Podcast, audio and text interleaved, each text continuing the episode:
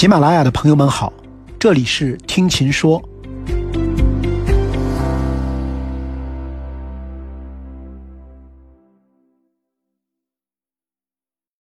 七月十一日，世界人口日当天，联合国发布了最新一期《世界人口展望报告》。报告指出，到二零二二年十一月十五日，全球人口将突破八十亿。二零八零年将冲上一百零四亿的峰值，此后直到二一零零年都将稳定在该水平。报告还指出，二零二三年，印度将超越中国，成为世界人口第一大国。众所周知，中国经济过去四十几年的中高速增长，除了改革开放等制度因素外，最重要的则是拥有人口红利这一制造业全球分工的比较优势。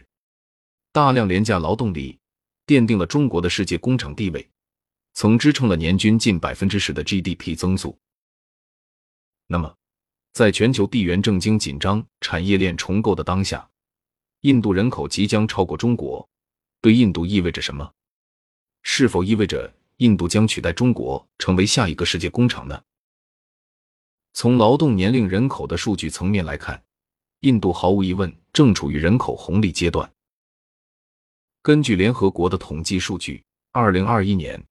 印度人口已超过十四亿。根据机构估算，印度人口中十五到六十四岁的劳动年龄段人口的比例为百分之六十七，年龄中位数为二十八岁。每年有超过一千两百万年轻人进入劳动力市场。到二零五零年，印度将再增加一点八三亿该年龄段的劳动力。这意味着。未来三十年新增的全球劳动力中，百分之二十二都将来自印度。但是，数据口径的劳动年龄人口衡量的只是潜在的人口红利，并不一定代表真实的经济增长能力。经济增长的本质是生产率提高和人均收入的增长，人口红利能否转化为真正的经济增长，还取决于是否有高质量的充分就业。但是，印度的劳动力市场却存在几个短期内很难解决的问题，例如：第一，劳动参与率低，且性别差异极大。根据香港环亚经济数据有限公司和世界银行的数据，二零二零年，印度的劳动参与率为百分之四十四点九，到二零二二年已经下降至百分之四十。二零二零年的男性劳动力参与率为百分之七十六。女性仅为百分之二十。尤其需要注意的是，印度女性的劳动参与率低，并不全是因为就业岗位短缺，社会文化因素对女性就业的影响更大。与此相对应，二零二零年中国的劳动参与率为百分之六十八点三，其中男性为百分之七十六点八，女性为百分之五十九点八。另据二零二一年印度工作状况报告显示。二零一七年至二零二一年期间，印度劳动年龄人口增加了一点一五亿，但劳动力仅增长了七百七十万，流入流出之下，劳动力实际还减少了一千一百三十万。所以，尽管印度有九点三八亿劳动年龄人口，但实际的劳动参与率显著抑制了印度的人口红利。第二，失业率高，且年轻人的就业意愿低。根据全球经济指标数据网的统计，二零二二年五月，印度的失业率为百分之七点八，同期中国的失业率为百分之五点九。印度经济监测中心最新的数据则显示，二零二二年，在九亿达到法定工作年龄的印度人口中，超过半数不愿工作，而符合就业条件的女性劳动人口中，仅有百分之九愿意就业或求职。这造成的后果则是。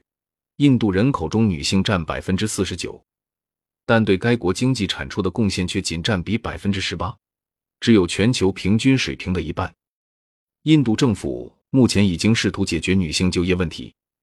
包括宣布计划将女性的最低结婚年龄提高到二十一岁。但我们要知道，在所有的改革中，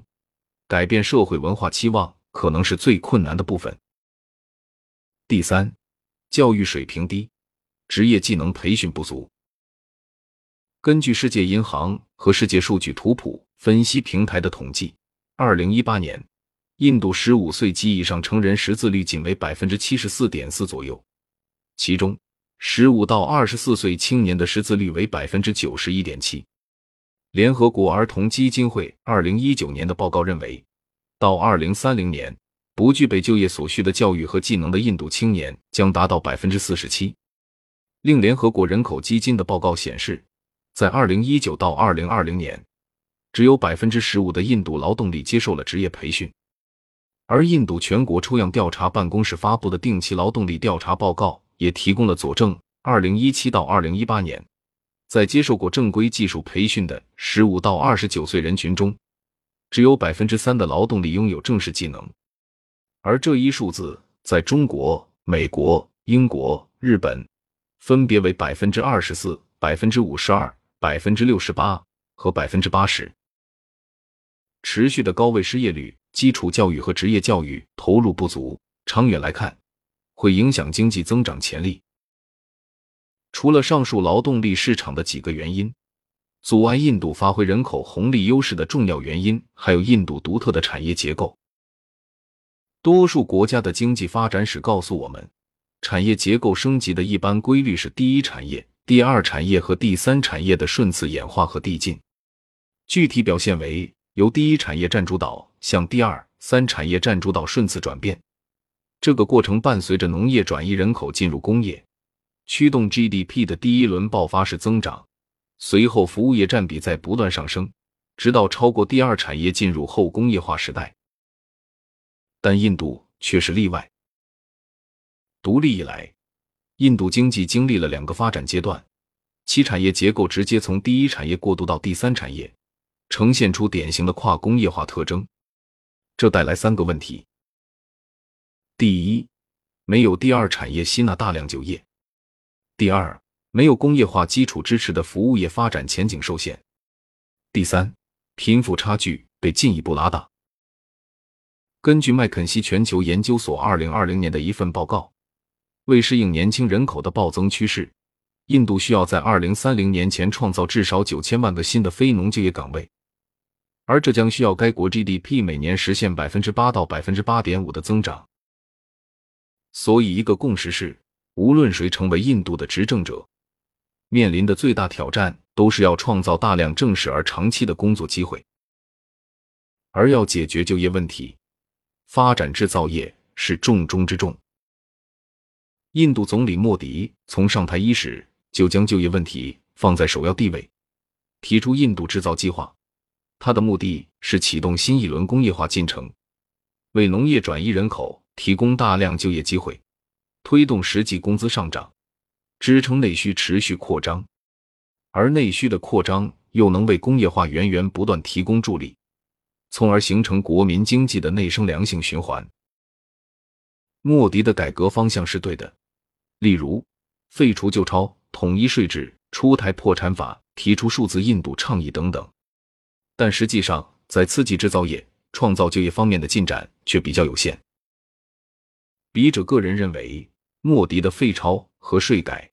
是两件值得载入史册的改革。二零一六年十一月，莫迪突然向印度全国宣布，为打击腐败、断绝恐怖组织的资金链和假币流通渠道，从当天午夜零时起，废除五百卢比和一千卢比两种最大面额纸币的流通，同时发行新的五百卢比和两千卢比面值的钞票。废钞对贪腐和阻止恐怖融资的打击效果其实十分有限，并且造成了印度持续一年的经济秩序混乱，拖累了印度的经济增速。但长期来看，它间接帮助银行建立和完善了个人账户体系，因为印度仅有少数人拥有银行账户，超过百分之九十的印度人使用现金消费，这或许极大的便利了后来数字经济的发展。二零一七年七月。印度正式实施商品服务税，这是印度自一九四七年独立以来最大规模的税制改革。其主要内容是用全国统一的商品服务税取代此前印度中央政府与各邦地方政府分别征收的各类间接税。我们知道，印度在政治上是一个实体，但各邦在经济、文化等各方面的差异非常大。统一税制最大的好处是，有利于削弱地方财权，彻底改变印度分割碎片化的财税格局，减少跨不同邦之间的贸易障碍，降低交易成本，建立更统一的国内市场，并提升印度企业竞争力。这是一件功德无量的事情。但莫迪改革存在的问题是左右摇摆、前后矛盾，不能一以贯之。作为一个将经济改革议程视作其主要政治承诺之一的政府，莫迪政府一方面体现出自由主义倾向，例如不断优化营商环境，追求开放的市场、外来投资、私有部门增长和结构转型，提倡最小国家；另一方面，其经济政策执行过程又充斥着过多的政治考量和意识形态色彩。例如，一边追求优化营商环境，吸引和利用外资，另一边又鼓吹自力更生，提倡贸易保护，加征关税，动辄进行反倾销调查。近几年，中印之间的政治经贸关系也愈发微妙，中方企业和商品频繁遭受反倾销调查。比如，二零二零年。印度以国家安全为名，禁用了微信等具有中国背景的百余款手机应用。顺便说一下，七月五日，印度执法局突袭了 vivo 的四十八个经营场所，冻结 vivo 印度公司相关的一百一十九个银行账户，总额达四十六点五亿卢比，等于近三点八六亿人民币。七月十三日，印度财政部发布声明，称印度税收情报局调查发现。此前调查的 OPPO 逃避关税近四百三十九亿卢比，约合三十七亿人民币，已向 OPPO 印度公司发出通知，要求缴纳税款。vivo、OPPO 还有此前二月被查的华为、四月被查的小米，其实都涉及到一个核心叫特许权使用费，这涉及到印度的外汇管理法、所得税法、反洗钱法等规定，监管由来已久，一直伴随着争议，并非。仅针对中国在印度设立的公司。无论如何，莫迪政府在宣称追求开放的同时，实质上加大了政策干预的力度。这些前后矛盾、模棱两可的政策，原因或许是很多学者分析的：莫迪政府在继承了历届政府对自由贸易一贯怀疑的背景下，还需要平衡印度教民族主义和工商阶层利益集团的要求。但实际上，我们认为，莫迪的这种矛盾和摇摆，只是实用主义或者经济民族主义的一种体现。正如莫迪在多个场合、不同文件和不同政策宣讲中阐述的一样，莫迪政府的所有政策目标，都是为了加强其国内产业，特别是制造业的整体竞争力、出口能力和带动相关就业。所以，为了这一实用的目标，莫迪既可以奉行重商主义。也可以奉行保护主义，当然也可以在两者之间摇摆。可惜，莫迪经济改革以印度制造为核心，志在将印度打造为全球制造业中心。但是，印度对外货物贸易常年处于赤字状态，海外市场始终没有拓展开来，无法持续带动国内就业和消费。这与他左右摇摆的政策取向不无关系。世界第一人口大国的宝座对印度来说，风险与机遇并存。人口红利还是人口陷阱，关键在于其能否保持生产率的持续提高和人均收入的增长。最直观的指标是能否保住中高速的经济增长，而这又要求印度高速发展第二产业，充实提高第三产业。印度面临很多问题，比如多元语言环境。劳动力素质低，人均收入停滞，贫富差距加大，基建设施薄弱，特殊产业结构、种姓制度的拖累，裙带资本主义的桎梏等等。但回望中国的崛起历史，起点并没有比印度好到哪儿去。一九四九年，全国五亿多人口中有超过四亿人口是文盲。一九七八年底，中国人口接近十亿，文盲人数将近二点四亿，文盲率达百分之二十五。青壮年中有百分之三十到百分之四十是文盲。尽管第一二三的产业结构比重符合经济演进规律，但二产中的重工业超前发展，制造业也谈不上发达。中国的国土面积是印度的三倍，没有种姓制度，但各地间的经济发展非常不平衡，到今天也是如此，文化差异也非常大，贫困问题、收入差距问题，至今也都广泛存在。但中印之间还有一个最大的不同，是两者已经处于不同的时代阶段。二零零一年，中国加入世贸组织，全球的产业链向中国转移，既是大势所趋，又是众望所归。印度想要在发展制造业，除了国内的一系列问题需要克服，一系列制度改革措施要贯彻之外，还面临中国这个已经拥有完整产业链的庞然大物。除此之外，还要面临全球气候危机带来的绿色转型的额外约束。未来，印度成为全球能源消耗最快的国家将是大概率事件。无论是否正确，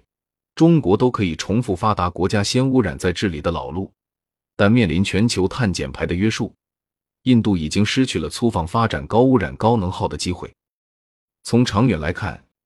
这对印度和全球都是好事儿，但无疑对印度提出了更高的要求。由于地缘政治、贸易冲突。疫情冲击、产业升级等原因，全球产业链正在加速重构。制造业的成本构成特征决定产业链的全球转移，一定是成本驱动的。印度发展制造业存在诸多障碍，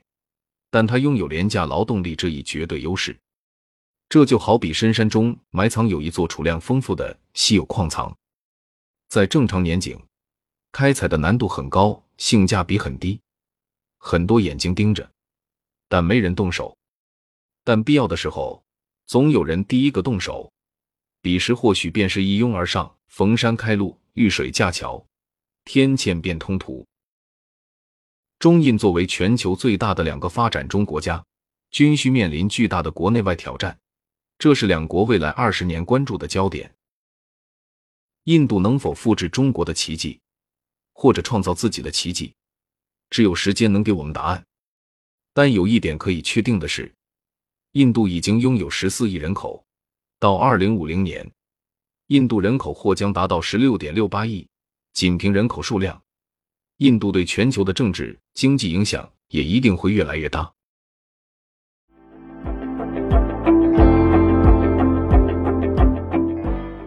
感谢各位的收听，记得订阅我的专辑《听琴说》，我们下次见。订阅专辑《听琴说》，并给专辑写评分评价，我将抽取三名用户送上喜马拉雅季卡。